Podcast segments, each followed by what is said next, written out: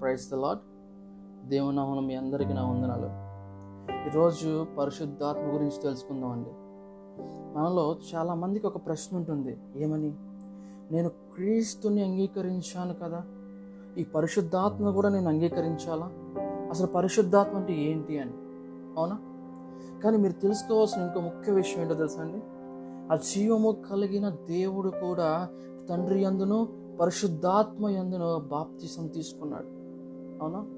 ఎందుకనగా పరిశుద్ధాత్మను ఎరిగి ఉన్నాడు కనుక. అవునండి? మన జీవితంలో నెక్స్ట్ మినిట్ ఏం జరుగుతుందో మనకు తెలుసా? రేపు ఏం జరుగుతుందో మనకు తెలుసా? తెలియదు కదా? కానీ ముప్పై సంవత్సరాలు కానీ ముప్పై సంవత్సరాలు మనలా శరీరము కలిగి ఉన్న యేసుక్రీస్తు వారు ఎలాంటి పాపము చేయలేదు ఎలాంటి తప్పు చేయలేదు. అవునా? అవునండి. అతన్ని ఎవరు నడిపించారో తెలుసా?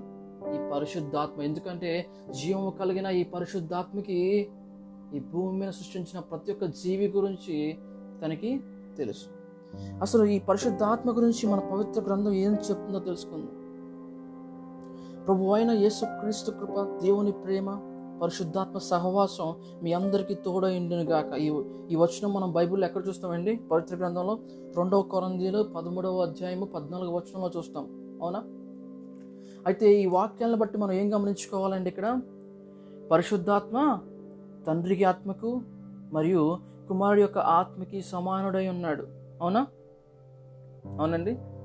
ఈ పరిశుద్ధాత్మ మనకి పరిశుద్ధ గ్రంథంలో ఎలా కనిపిస్తుందో చూడండి. సర్వజ్ఞానిగాను దైవ లక్షణాలు కలిగిన వాడుగాను సర్వశక్తిమంతుడుగాను అవునా?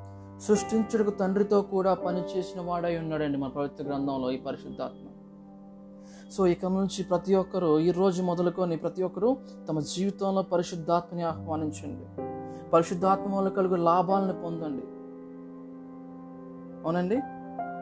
దేవుడు ఈ కొద్ది మాటలను దీవించునుగాక. Amen.